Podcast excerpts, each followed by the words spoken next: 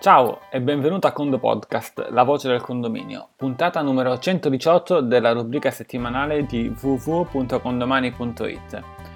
Vi lascio subito perché vi passo la dottoressa Federica Sestiosseo. Ciao!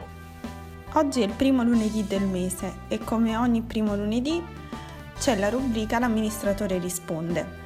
A risponderci oggi sarà l'avvocato Valentina Giannini, amministratrice di condominio Condo Casa, il franchising di amministratore di condominio Condomani, che ha una eh, licenza S e amministra Lucca e provincia.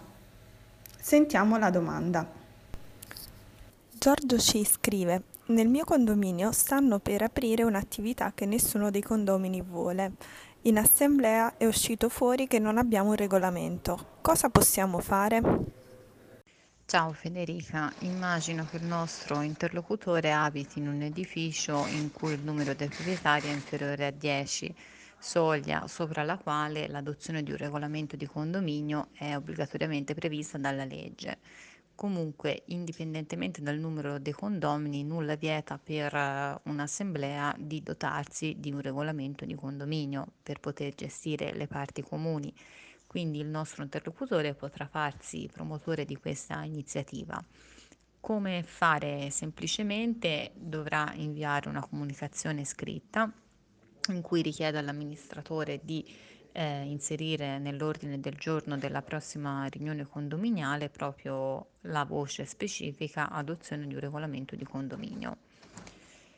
Alla riunione verranno sentiti anche i suoi vicini di casa in merito alla necessità, opportunità di dotarsi di tale documento e quindi verrà eventualmente affidato l'incarico a un tecnico. Successivamente per l'approvazione del regolamento è richiesta una maggioranza mm, un po' più alta di quella ordinaria, quella prevista dall'articolo 1136 secondo comma del codice civile, vale a dire la maggioranza degli intervenuti in assemblea che rappresentino almeno la metà del valore dell'edificio.